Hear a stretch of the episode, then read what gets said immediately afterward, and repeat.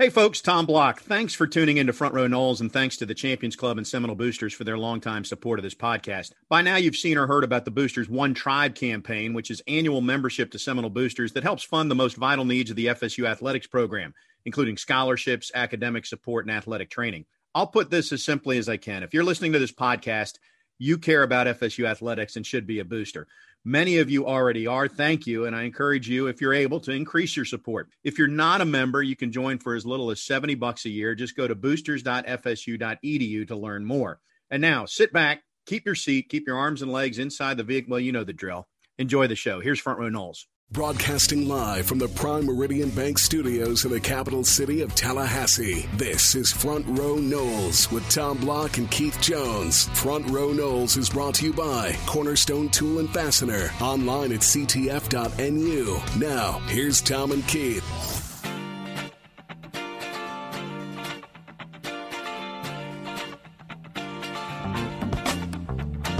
Good day, everybody. Tom and KJ back with you after a week of rest. I hope you enjoyed the best of edition. Again, we use that term lightly. Keith, how are you, sir? I'm doing well. I'm doing well. How was the uh, family, the block family vacation? It was, it was, uh, it was excellent. It was like uh, most vacations. Well, I can't say that.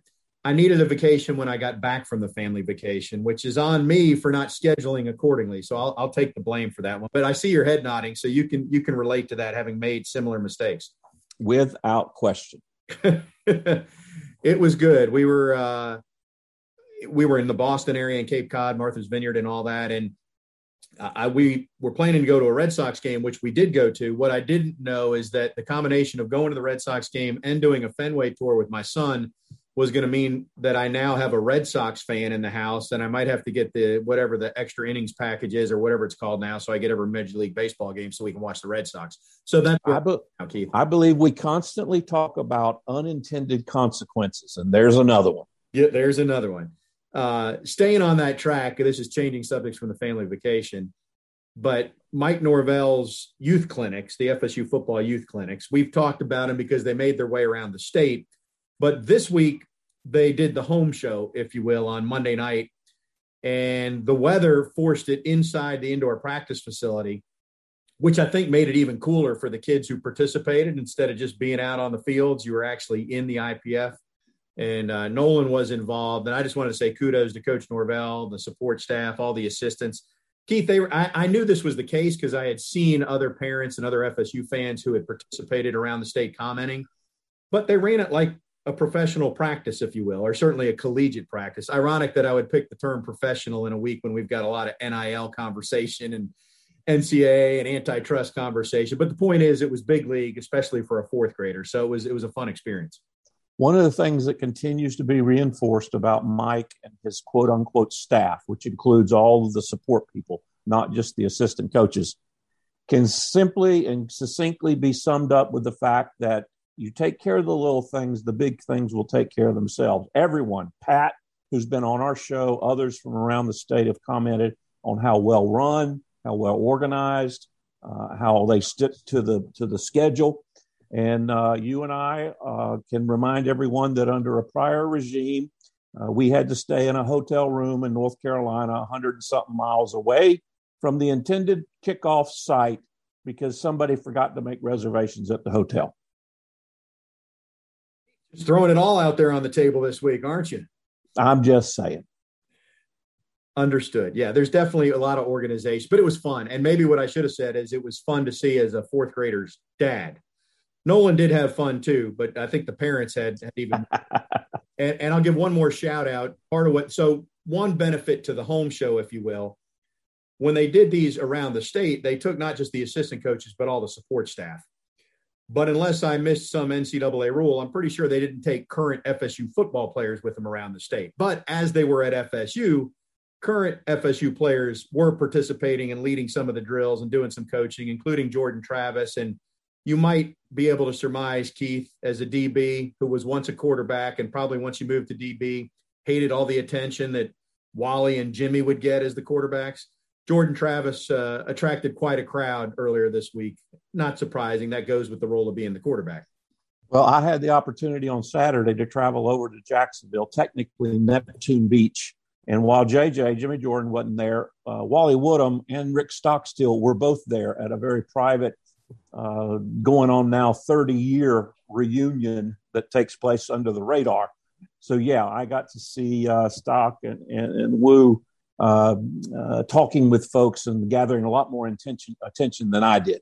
Yes, they, the quarterbacks it's still the longest line for autographs, isn't it? I mean, it's yep. See, so segue here, Keith, just to bring it to current day, is that this has been one of your concerns all along related to NIL, which is not any clearer right now.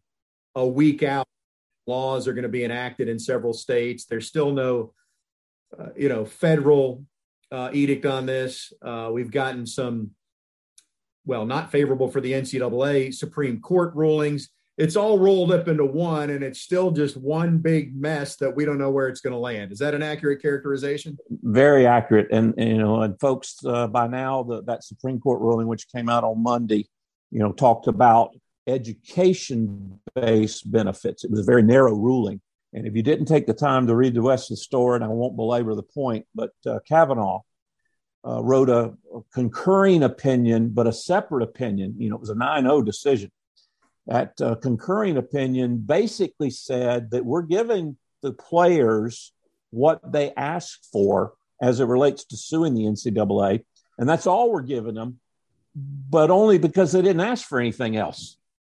And so I'm telling you, Tommy, I was around in 85, 1985. What's that? 36 years ago, when the last Supreme Court ruling in, in, against the NCAA came out, and and that's the one that said that they could not restrict the number of appearances on television. And in 86, I started doing games with Clearview Cable. In 88, Sunshine Network was formed. I started doing games. You started doing games with us. And then all of a sudden, the conference uh, and now the college football playoff, and now billions of dollars are flowing to the universities. 36 years ago, there will be a similar decision that's based on the one that we came out on Monday that is going to open another floodgate, and I don't know what direction it's going to head. But that's uh, that's another topic for another day, and, and it's going to be interesting to watch the the weeks and months and years to follow. I hadn't processed it till it just came out of your mouth, Keith. But what you're saying is that the genesis of this very radio show was the last Supreme Court ruling regarding the NCAA. Is that what I heard you say? Because of uh, the 80s ruling, we met each other. We started doing games on Sun Sports. We got told we're no longer doing games on Sun Sports. So now we're doing a radio show. That's the short story, right? that is the cliff notes of anything anybody wanted to know. You are correct. oh, I hadn't processed all that. Hey, we, here's what we're going to do on today's show. So it's not the time of year when we would normally talk basketball, but all of Florida State fans, basketball or not, whether they watched the game on Friday night or just found out about it later, everybody was in awe of what Terrence Mann did to get his team into the conference finals out west by scoring 39 points in that game seven. And so we thought we would go to the source, not Terrence himself, but the guy who uncovered Terrence. First saw him as a seventh grader, and that's Charlton Young, one of Leonard Hamilton's assistants, Coach CY, if you will he's going to join us later on, and uh, we, we, pre-recorded this interview earlier in the week. And all I can tell you, folks, is he's a he's a soundbite waiting to happen, and you will enjoy this conversation. It's longer than what we typically do. It's going to run the last two segments of the show, but stay tuned for that uh, about Terrence Mann, but uh, but more than that about the new bloods, which is Florida State basketball. So that's coming up. Next segment, our Osceola insider Patrick Burnham is going to join us, and, and among other things, uh, in addition to recruiting, we'll talk about the 12-team college football playoff possibilities and, and, do a deeper dive on that. So that's all straight ahead. I'll remind you folks that uh, the golf club at Summerbrook is a sponsor of Front Row Noles, and we thank them for that. You can call them at 894-4653. Reserve your tee time. Remember, it's a lighted driving range. Get out there as soon as this rain stops get out there and uh, and play 18, work on the golf game, hone the craft. Uh, that's a craft that, as I can uh, testify, Keith, there, there's not enough honing that can be done. Uh, so much honing was required that I just stopped honing and, and sort of gave up on the sport. If you know what I'm saying.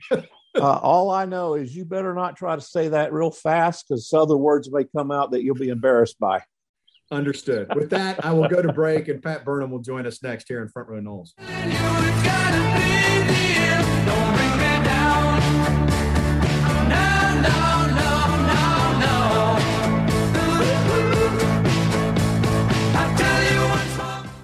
Front Row Noles on 97.9 ESPN Radio is presented by Hobson Chevrolet of Cairo, Georgia. Get your best deal the Hobson way. Now, back to Tom and Keith.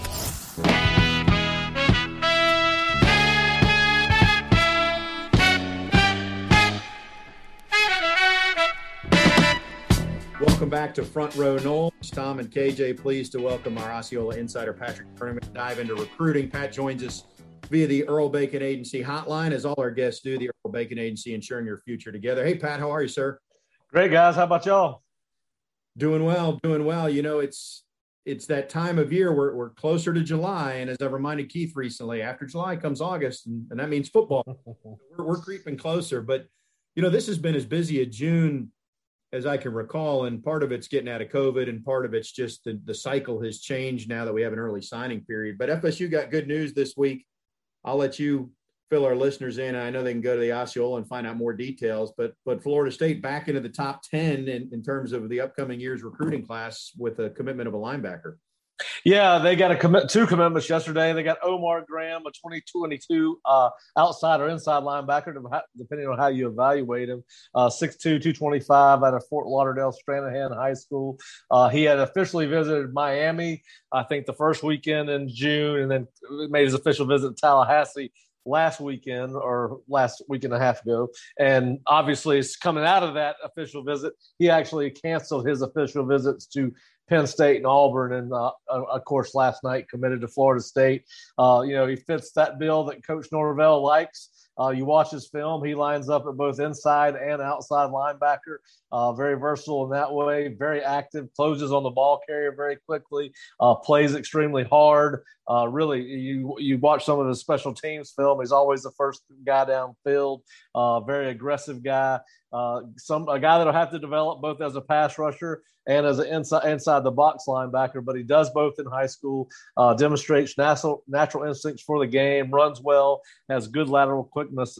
Good lateral, sorry quickness. Uh, and really. Um, you know, I think it's a good get for Florida State. This kid's best football is definitely ahead of him, and he's a guy that could come in here and potentially grow into a outside linebacker. Our Charles Fishbein, who's one of our Osceola recruiting uh, analyst and president of Elite Scouting Services says he looks like a lot like Khalil Mack looked in high school. Not that obviously that's high praise, but uh, has some similarities that Fish saw in Khalil that he sees in Omar. So obviously a big get moves the recruiting class up uh, three spots in the rankings. Uh, they're up to number one in the ACC, and uh, obviously they are very excited to get Omar and uh, gives them nine commitments now for that particular for the 2022 class. And I think we'll see some uh, more 2022 commits over the next, next two or three weeks. Uh, then you move on to 2023, and a kid that had a great seven on seven performance uh, over uh, last week at FSU was Van Tra- Dravius Jacobs, six foot 170.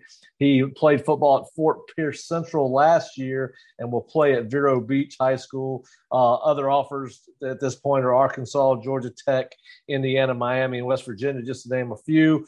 Uh, Charles Fishbein has him ranked as the 10th best receiver in Florida uh, for the class of 2023. And he really thinks that this kid is going to just continue to get bigger and faster and become more of a known commodity uh, on the, you know, around the nation with uh, college programs, ranked 62nd right now. But uh, he thinks he's got a chance to be an elite a wide receiver over the next two years.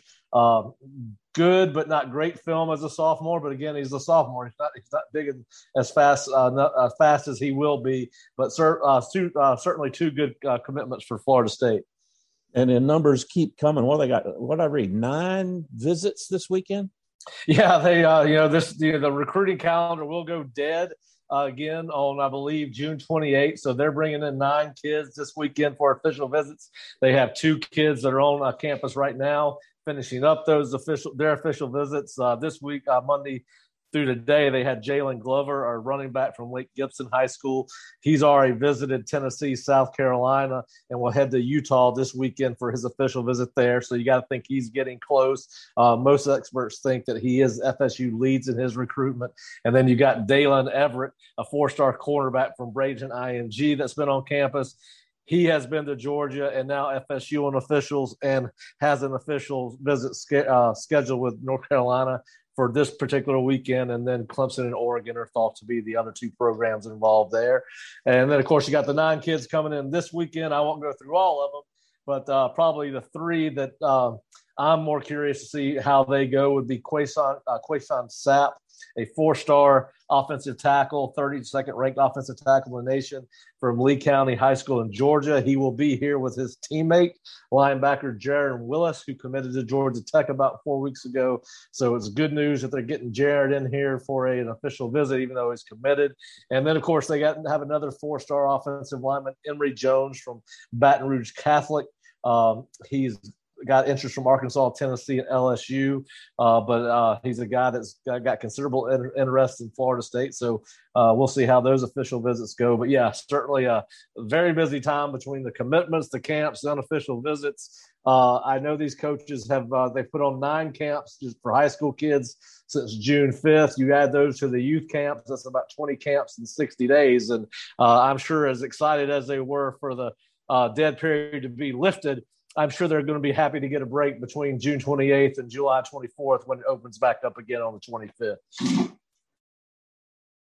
Pat, you missed the conversation first segment, but I know we talked about the youth clinics, but my son got to go through it on Monday night this week, and it's a well-oiled machine. Which, I, I, if nothing else, and I think everybody has said this, we know Mike Norvell and his and his staff and his program are organized. It was clearly on display with the way they executed that event the other night. It was a great event, really well done. Yeah, I mean, listen, they uh, they have done a great job with their camps. I think I said it two weeks ago when I was on the show.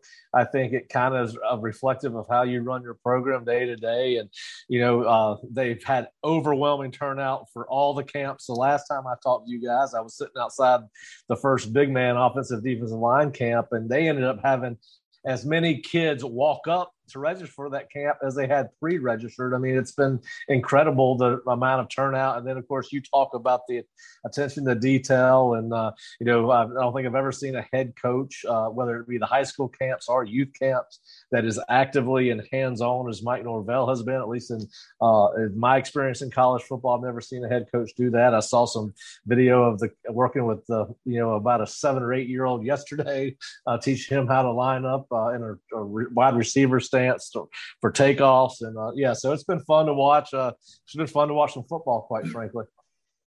Well, speaking of football, uh, let's see. Would it be? Let's see. I'm going to carry the 2024 or 2025 before we go to 12 teams in the playoff. I'm gonna go. I'm gonna go to 2025. I think it could even be after the contract ends in 2020. I think would be 2026. Uh, you can double check me on that. But hey, listen, anything's better than four. I'm not a big fan of the uh, bye weeks for the top four teams because then the argument becomes, you know, how much difference is there between four and five? Uh, you know, there's always going to be. I think I would rather go to eight to sixteen, but I will say uh, twelve works fine for me as long as it's not four. So let's let's drill a little deeper on this. So Keith, you bring up the bye weeks, and and as you know, you know where I am on this. Just just take the FCS opponents and move them to be your spring opponents, so they can still get a guarantee. You can take them off the schedule and play one less game in the fall. That's not going to happen because nobody's ever going to sign up for one fewer game, even though we can have the health safety conversation. So, the, well, especially with the NFL going from 16 to 17. Yeah, the easier way to solve the bye issue is just to give everybody a green light to instead of starting football Labor Day weekend, everybody can play the weekend before Labor Day, and then you get two bye weeks during the season, right? I mean, that's a that's a pretty easy way to solve that one. So, Pat, back to your point. Uh, I mean, with 12 teams, somebody's going to have to get a bye when we get there. Right. Uh, I don't know. I don't know how to fix that unless we're going to go right to 16, and that doesn't seem to be where we are right now. No, I mean it sounds it sounds like 12 is going to be the deal, and uh, yeah, that would be my only issue with it would be the bye weeks. But hey, as like I said, uh, four is better. Uh, 12 is better than four. Well, well, one of the other sticking points or points of conversation is going to be: Are we playing on home campuses? Or are we working the bowls in all these playoff games? You know, I personally like the home campus idea for him. I mean, Well, I I think, it adds a lot. I think the proposal for the the play-in games, uh, where you got the four buys, would be for the uh, those first four games to be played on the higher seated uh, stat on their campus. So uh, Yeah, I don't know mean, if that one.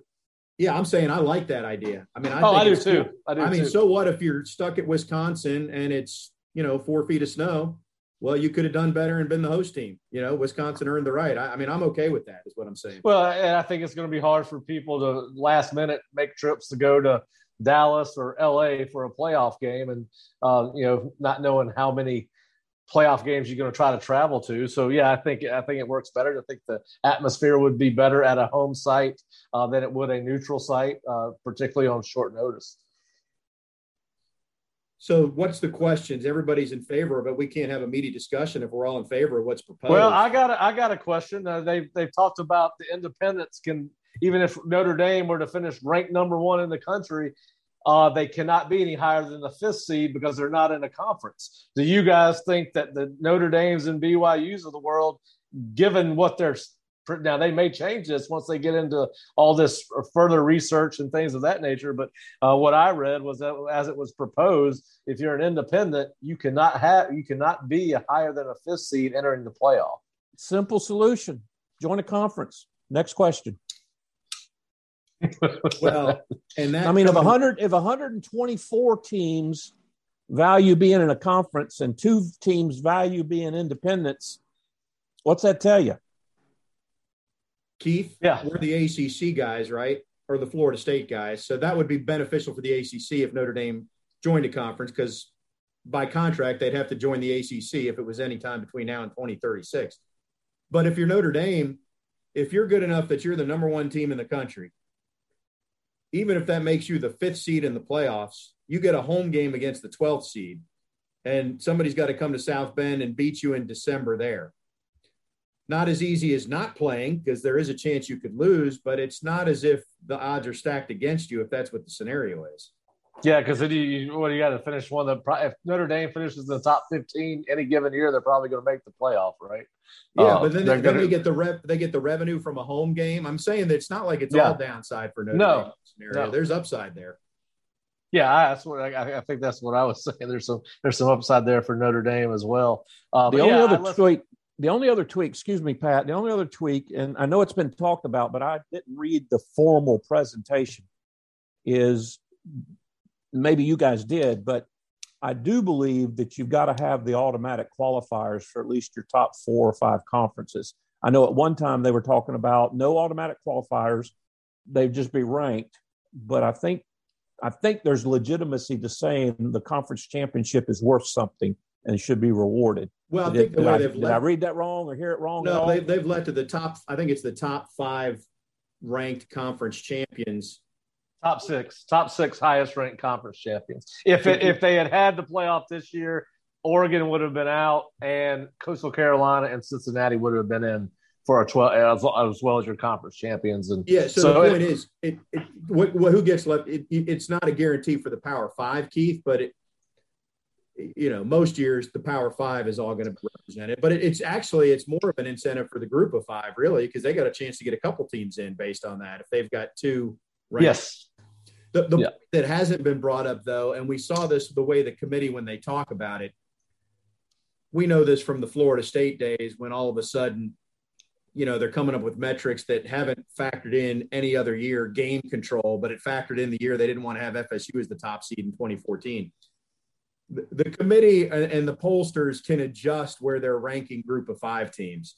well, that's that was going to be F one. Is undefeated and is worthy of a number five ranking. Lo and behold, there they are. They're number 16, and there's five Power Five conference champions ranked ahead of them. I mean, all that can still get manipulated. Yeah, I wonder. That's one of my questions: is will the ranking, the way they rank teams, change because the format has changed? Uh, because you know they haven't had to worry about ranking a uh, non or non Power Five school in the top ten and making to the playoff because it's obviously a fourteen Right. playoff. So, uh, and then then my other thing: uh, will this lead to the uh, going away with divisions and you just got I want you, you so you get your got the best chance of getting your two best teams to the conference championship game and therefore the college football playoff. Well, did I not read something this week that one of the Power Five conferences is seriously contemplating doing away with divisions? I forget which one, what in the ACC or the SEC, but one of the other three, they were talking about that. Yeah, I, I, believe that that has been there has been some conversations internally with some conferences about whether this, you know, just go moving away from divisions give us the best shot to align multiple teams to make the playoffs in this scenario. Well, but you know, and prior to this expansion talk, I was in favor of eliminating divisions, and I still think the ACC shuffle the deck. I, really I'm in favor of because you could face other ACC opponents more frequently a la Georgia Tech instead of once every six years. But let's think about the ACC scenario. If Clemson is 12 and 0 and they beat Florida State by a field goal and Florida State's 11 and 1, they don't go to the conference championship game, but they're probably ranked number seven in the country. And then if the coastal champ is 8 and 4 Miami, it's an easier road for Clemson to lock in its playoff bid, and Florida State could still get a playoff bid there, even though you're in divisions. See what I'm saying? So I don't. Yep. Now that they're talking about widening the net, I'm not sure that it makes it better for getting more teams in. I like the idea of eliminating because I think it makes it more interesting and it makes the crossover scheduling uh, more more exciting year to year. Yeah, I, I agree. And uh, listen, I'm just glad I didn't think they'd get to this point this quickly. I'm glad that they have. And, you know, I think that this is something that I don't think it's going to take a whole lot more uh, research to figure out what they need to do. And then, of course, you know, the other thing, talking about divisions, if you were to d- do go away with divisions, then you don't have to worry about adding two teams if Notre Dame comes into the league. You don't have to have a even numbers, uh, even number of teams uh, if you go to division play as a, uh, mean, go away from division play. Let's be honest, Pat. If Notre Dame says they want to come into the league, we'll put them in their own division. The ACC, the other teams in another division, and and we'll just collect the additional TV revenue, and everybody. I mean, that's the way that would work. You're probably right. You're probably the Notre right. Dame division and the everybody else in the ACC division. But at least Wow. the check will be bigger. Pat, we appreciate it. All right, guys. I appreciate it. Thank you so much. Thank you. Osceola insider Patrick Burnham. And uh, as I mentioned at the top of the show, we're going to turn our attention to hoops. Not normally the time of year we talk hoops, but you're going to want to listen to this conversation with uh, Coach CY about Terrence Mann and, and, and the new bloods in general. Stay with us.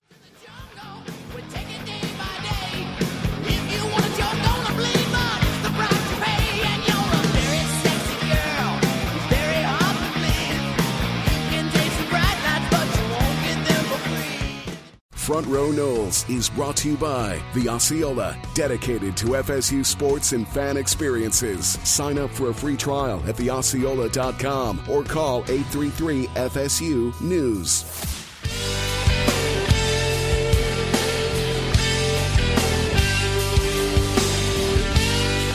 Keith Jones with you. We're going to welcome in a guest to uh, share some insight on a guy who captivated Nole Nation, not just during his playing days, but if you think back to last Friday, and I'm going to admit here, Keith, I was not watching the game live. I was on vacation with the family, and I woke up the next day and I looked at my social media feed, and I saw that Terrence Mann had scored 39 to win that game for the Clippers and propel them to the next round. And, and obviously, Florida State folks were pretty excited for good reason. Another another gentleman who I know was excited uh, had a big hand in getting Terrence to Florida State in the first place, and that is Charlton Young, assistant basketball coach for for FSU. CY joins us now. Hey, CY, how are you? Great, man. How you guys doing? Good to see you guys. Feel like I hadn't seen you in forever. I know that's that's what we say about everybody coming out of this COVID thing. You see a live human being, you're excited. So, you know, you guys are back on the road recruiting, and we'll get to that. But were you watching the game live? Is it on, or did you? I, I'm sure you got word on social media pretty quickly if you weren't watching it live. Yes, yes, yes. I, I, I was watching live, and uh, you know, I, I try to get somewhere where I can sit still, whether it's a restaurant, if I'm at work on road on the road or at home. Uh, I try to sit still where I can watch them, but um, uh, especially since uh, Kawhi went down, I knew Terrence would be be starting, and he had been calling, and we talked before games and after games. So uh, I'm pretty in tune with what's going on with him. Uh, uh, it it was um, it was funny because the night before the game, I was flying out to go. I was going to get a rental car. I'm sorry to go recruiting, And the guy at the rental car place said, "Man, you got Terrence Mann, He makes me mad. He he won't shoot. He had the last series. He could have laid it up.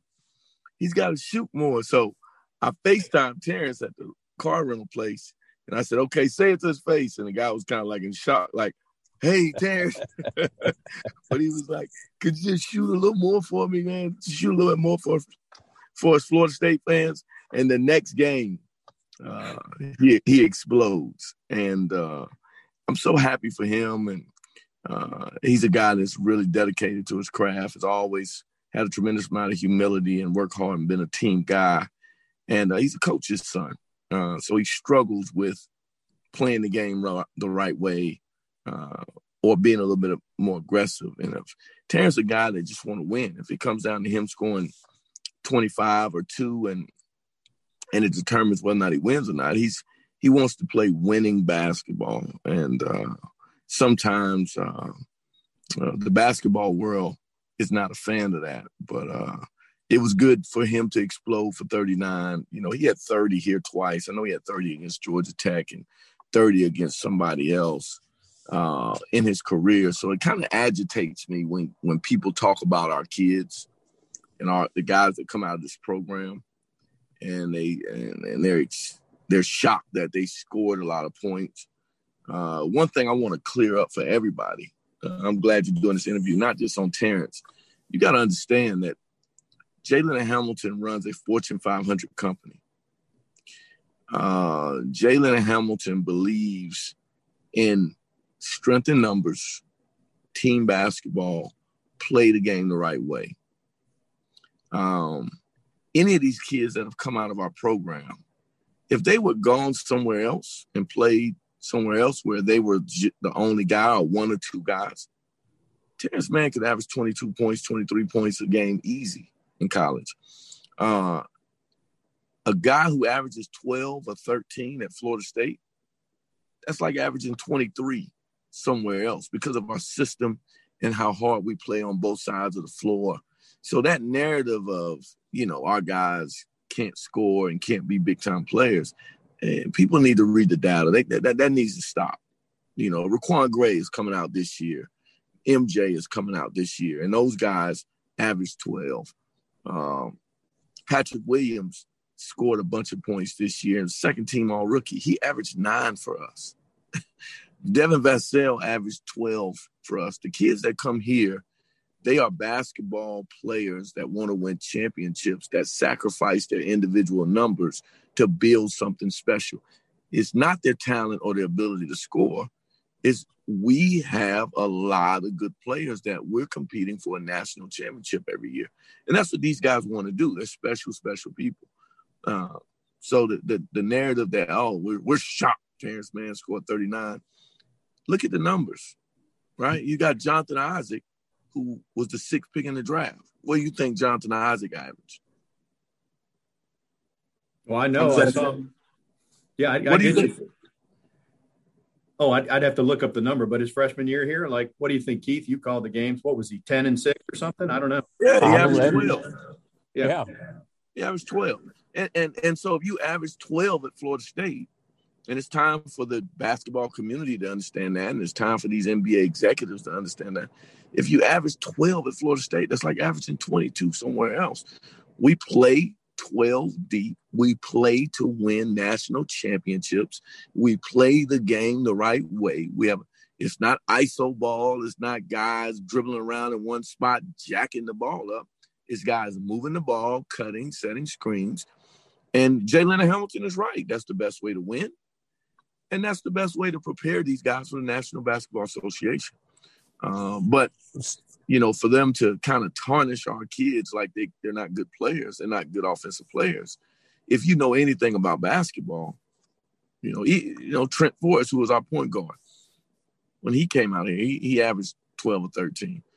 Trent Forrest could average 22 on any other team in the country, but he chose to come to Florida State and win ACC titles and national and try to win a national championship. So I hope this is the beginning of people's not only seeing Terrence's game in a different light, but also seeing the players that come out of this program in a different light in terms of their offensive abilities and stop looking at the numbers saying, well, he only averaged nine. You know, they love to say that about Patrick Williams. Well, he only CY, averaged nine points. CY to echo that, people have forgotten. People have forgotten. Terrence was a three thousand point scorer in high school. you, you scored three thousand points in high school at any level. You know how to score. And Hey. Trent was, and Trent was too. But you cannot argue with Jay Jay Leonard Hamilton's blueprint because you look at the preparation for for the National Basketball Association and you look at the winning numbers, the winning percentages in the last seven years. But you know, it's obvious that this system prepares kids for the National Basketball Association. Malik Beasley, Jonathan Isaac, Dwayne Bacon, Terrence Mann, Fondu Kabengele, Devin Vassell, Patrick Williams, Trent Forrest. These are a lot of pros. This ain't 20 years ago. This is the other day. you know what I'm saying? Hey, So- hey, see, see why you know the old joke that uh, Dean Smith was the only one who could prevent Michael Jordan from scoring, right? So when you get to this point where people are questioning how much a guy scored in college, it's it's a good problem to have. To your point that this isn't 20 years ago, you're putting these guys in the league. They- they- they're going to the league. And the guys who come here, they know that. They know that if I come in, I learned the defensive principles, I learned this offensive system, that when draft nights come, when draft night comes, I'm going to put on a really nice suit. I'm going to put on a hat and I'm going to shake the commissioner's hand. All you got to do is come in and, and buy in. And, uh, you know, and we're getting to the point where every year we're, we're in the top five or eight, and we got a chance to win a national championship. And I, I, I, I strongly believe eventually we're going to win a national title, and maybe two. I think we're on uh, that trajectory. Just um, the the momentum that our program has has built. I mean, guys, guys are lining up. They want to come here and be a new blood. They want to come here and average 13 so that they can be the next one that get their name called. So uh, it's it's all coming together. But you know, Terrence Terrence Mann, he has a lot more of that in him. Uh, he really does. And uh, I'll, I get very very agitated because he's my baby. I've been recruiting him since the seventh grade. You know, I offered him in the eighth grade, so I'm I'm probably too overprotective of him. Uh, uh, but but it really upsets me when when people uh, say they're shocked that he did this and shocked that he did that. Because if you know anything about basketball, Terrence Mann has always been a great basketball player. And when I say basketball player, I mean dribble, pass, shoot, make a decision. You know, I'm talking about 13 points, 10 rebounds, seven assists, four steals, three blocks. And oh, by the way, win, baby, win. The other, the other part of that, CY, is we talk all about the measurables, but with the Terrence Manns of the world, the intangibles are are just off the chart. He is truly a professional in the way he approaches the game. And he is the new NBA. And what I mean by that is Jalen Hamilton deserves a lot of credit because he saw the future. Positionless basketball. Terrence Mann can play the one, the two, the three, the four, and small ball five. And he can guard all five positions. That's hard to find. You know what I mean? Like now, people at Florida State, they're spoiled because we keep getting these guys and they don't really know what they're looking at, like RaiQuan Gray. RaiQuan Gray is a mountain playing point guard, 6'8, 260 pounds, a nose guard playing point guard. like, there's about five guys on planet Earth that can do what RaiQuan Gray can do. And I'm talking to NBA teams every day, and they're asking me about RaiQuan Gray. And I'm saying, okay, now we just went through this with Terrence Mann now. Okay. now I'm telling you, this RaiQuan Gray guy, right? 6'8, 260, feet like he can play in the nutcracker. Uh get downhill on anybody.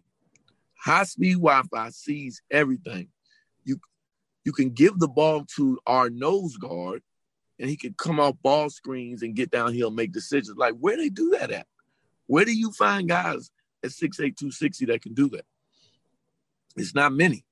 Uh, and and he's going to be one of those guys that has the same positionless effect on the game. That's what the NBA is now: shooting, shooting, and uh, versatility.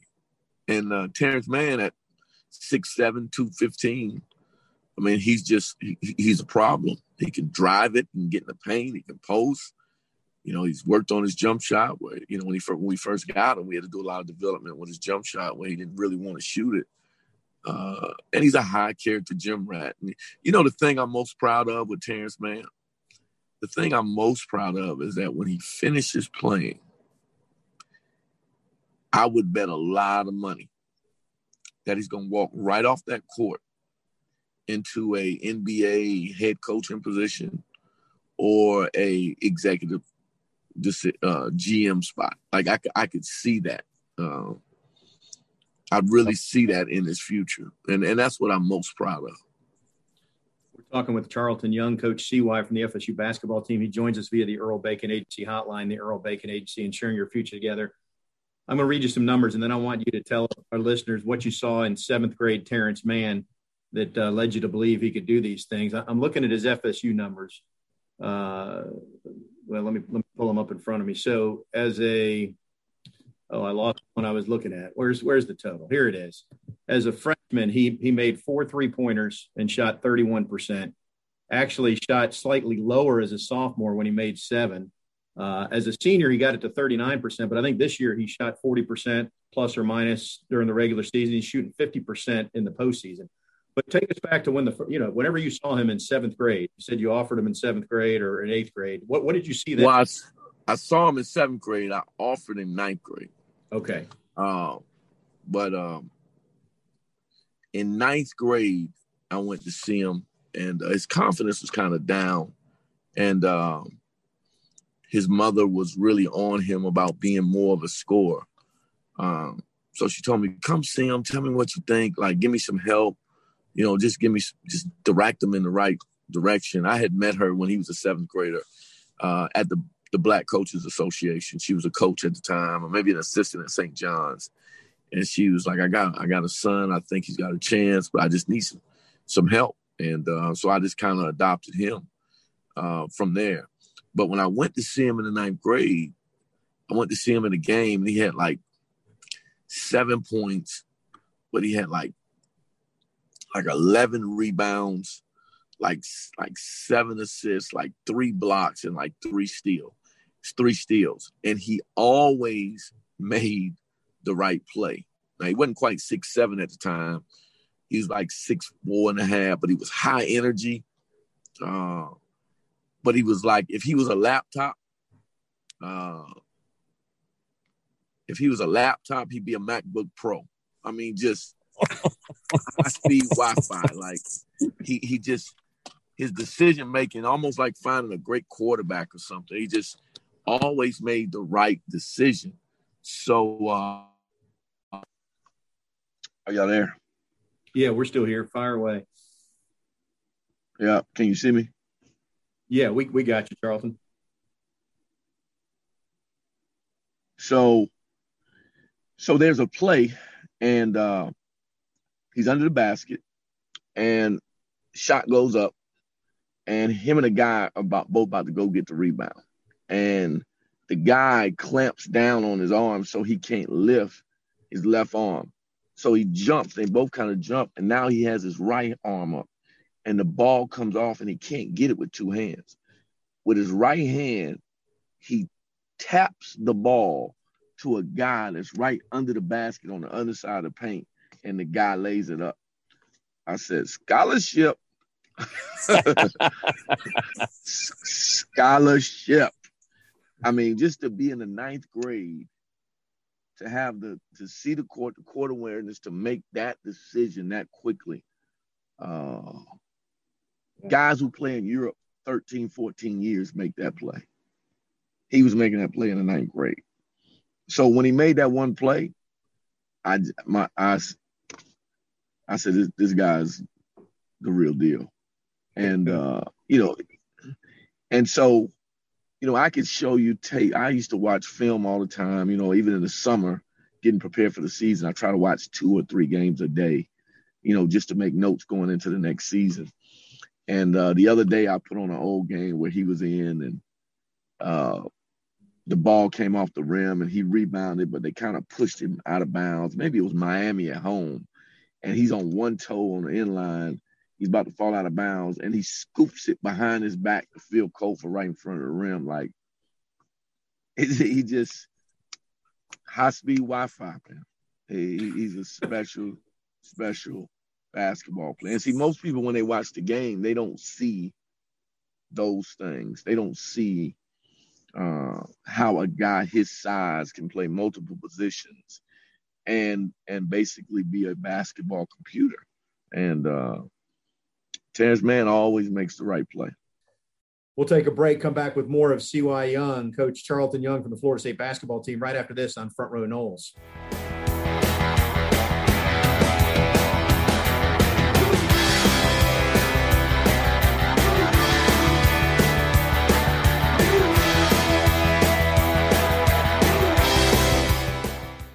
Front Row Noles on 97.9 ESPN Radio is presented by Hobson Chevrolet of Cairo, Georgia. Get your best deal the Hobson way. Now, back to Tom and Keith.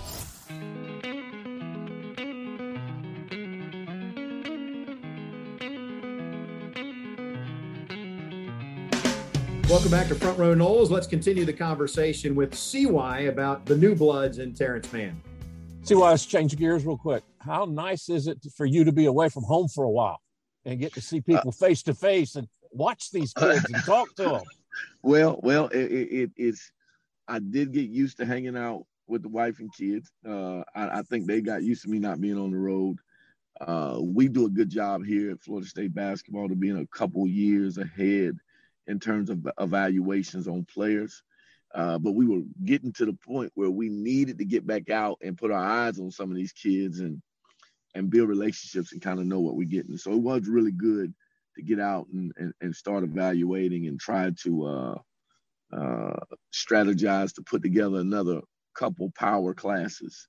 Uh, it was some really good players out there, and uh, it felt good to be back in the gym and kind of doing what we do again.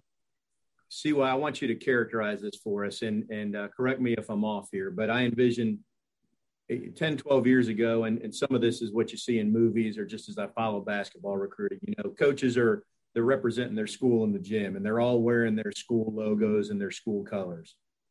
And, uh, you know, and you're trying to get Florida State, make a name for Florida State. And I'm just wondering how much closer to the front of the line Florida State has moved uh, in, in, terms of being recognized right away. I mean, I saw Stan Jones in the airport the other day, and he had FSU gear on because you want the name out there if, if, somebody sees you. But but nowadays, I mean, I'm wondering if you guys are just setting the trend on pool and new blood and all this, and you're you're basically at the front of the line, and people know FSU's in the building. It uh, and so this is my ninth. This is my ninth year at Florida State, and uh, there is a totally different vibe around uh, Florida State basketball than my first year here. Uh, we definitely have turned a corner as one of the elite basketball programs in the country. Uh, I'm I'm I'm used to finding uh, diamonds in the rough. You know, finding me a, a really good player up under a rock. Uh, but now we have a lot more people that call us, and uh, you know, people call and and I and I check check the list or whatever, and you got guys calling us that's you know top five player in their class and i'm like wow this is how uh, uh, carolinas and the dukes and the kentuckys of the world they kind of live they just kind of select. Uh, but uh, so it feels good to, to be in that position even though i'm still and i think our entire staff is still a little uncomfortable with it uh, because i think the danger zone is still getting that same type character, high energy, kid with humility, kid with that chip on his shoulder. Uh, I think as a staff, we've made a concentrated effort to kind of not forget the Trent Forrests the Anthony Polites, the RaiQuan Grays, the Phil Cofers. Uh, these are the guys that have made us the new bloods. Now, yeah, we've we've gotten Jonathan Isaac, who's a one and done, and Scottie Barnes, who's a one and done, and Malik, and those guys gave us a little, gave us a little. Uh, those guys gave us a little sizzle. Uh, wow, that's weird. That's uh that's Devin Vassell calling me right now. I had to hit decline. I, was, I was just talking about him. But uh Hey, let the record reflect, KJ, that he just screened out Devin Vassell to continue this interview. All right. Well, you you and I have finally arrived, Tommy. We finally arrived. yeah, but he- he's gonna be mad at me. He's gonna be like, Chief, what you doing? I'm trying to call you. But uh but we we have kept in we know what has made us special. I mean, the high character gym rats, the humility, the blue collar mentality. Uh, and in the offense, we always kind of referenced Texas football when Vince Young was there. You know, Texas football shot to the top with Vince Young. Uh, and then after that, they kind of started just taking five star, five star, five star, five star, five star. And the next thing you know, their football program went this way. Uh, so we're, we're, we're not going to do that where we just start taking guys just because they're ranked. Uh, Terrence Mann was ranked number 113. Uh, he might have got up to 99. You know, Trent Forrest was ranked probably 80. Uh, Phil Cofer probably was ranked 140. Uh, Devin Vassell was ranked uh, number 227. so uh, we're going to keep getting the right guys, the guys that have high character, that are gym rats, that have humility and have a chip on their shoulder. Uh, and we'll get the right five stars. You know, Jonathan Isaac was the right five star. Scottie Barnes was the right five star. Um, Dwayne Bacon and Beasley, they were the right five stars. So uh, we're going to keep building it the way we've been building it um, with guys that are either going to be NBA players or guys that are going to own Starbucks. You know, either one of those guys will take. But uh, this next wave of guys that we have, we're really excited about. I mean, Anthony Polite has really developed. Malik Osborne has really developed. Um, those guys are going to be the leadership in the program. We got some big time freshmen, of course. We got a couple big time transfers, uh, but they're our type guys, and uh, we're excited about it. Some are going to be NBA players and own Starbucks, just so you know. I mean, No they're gonna check question. both Both. boxes. hey, we'll, we'll finish up with CY Young, and I just want to state for the record because I see you on Twitter. You're a good follow on Twitter, by the way. For our listeners' sake, New Bloods is not a generic term that that uh, references any basketball program that's currently doing good things. New Bloods is specific to Florida State. Did I get that right? Thank you very much. Thank you very much. There's only one new blood, and that's and that's the Florida State Seminoles. Uh, we uh, Jay Leonard Hamilton and his staff has built this program uh, from being in uh, the shadows of uh, our own football program, being in the shadows of uh, every other basketball program in the country. Uh, uh, and now to go from being a program that you know wasn't well respected in basketball uh, to what we are doing now, uh, I think it's an amazing feat. I think Jalen Hamilton deserves uh, a ton of credit, a statue, uh, the whole nine when he's done.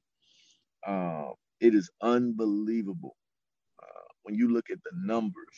Uh, and do, you guys know our, our record at home the last five years? It's it's It's I've been a like lot of- 65 and three or something, isn't it? Or four? yeah, yeah, it's seven, seven like 70, 73 and five or four, something close. And I could be wrong. Uh, I was looking at the other day, you know, 11, uh, I think it's 11 straight overtime wins. Um, I mean, the numbers are staggering when you look at them. And if anybody else, anybody else, for doing the numbers that Florida State basketball and Jalen Hamilton were doing, you would hear it on every ESPN, Sporting News, But because it's Florida State and Jalen Hamilton, for whatever reason, you don't really hear about it. Uh, but but we're doing a better job of, of getting it out there, marketing and promoting. And I think uh, our fans have been phenomenal, and our administration has been phenomenal. I think we're kind of finally embraced that Florida State basketball is for real, that we're the new bloods, uh, that we here, uh, and we ain't going nowhere. I think every year that they like, hear these guys come again. like I think they're kind of shocked, and uh, you know it's amazing to me. Like I, will tell you this, uh, I, I pride myself on not getting emotional and reading the data. So some people may watch this interview and they say, ah, he's an assistant coach at Florida State. He's emotional.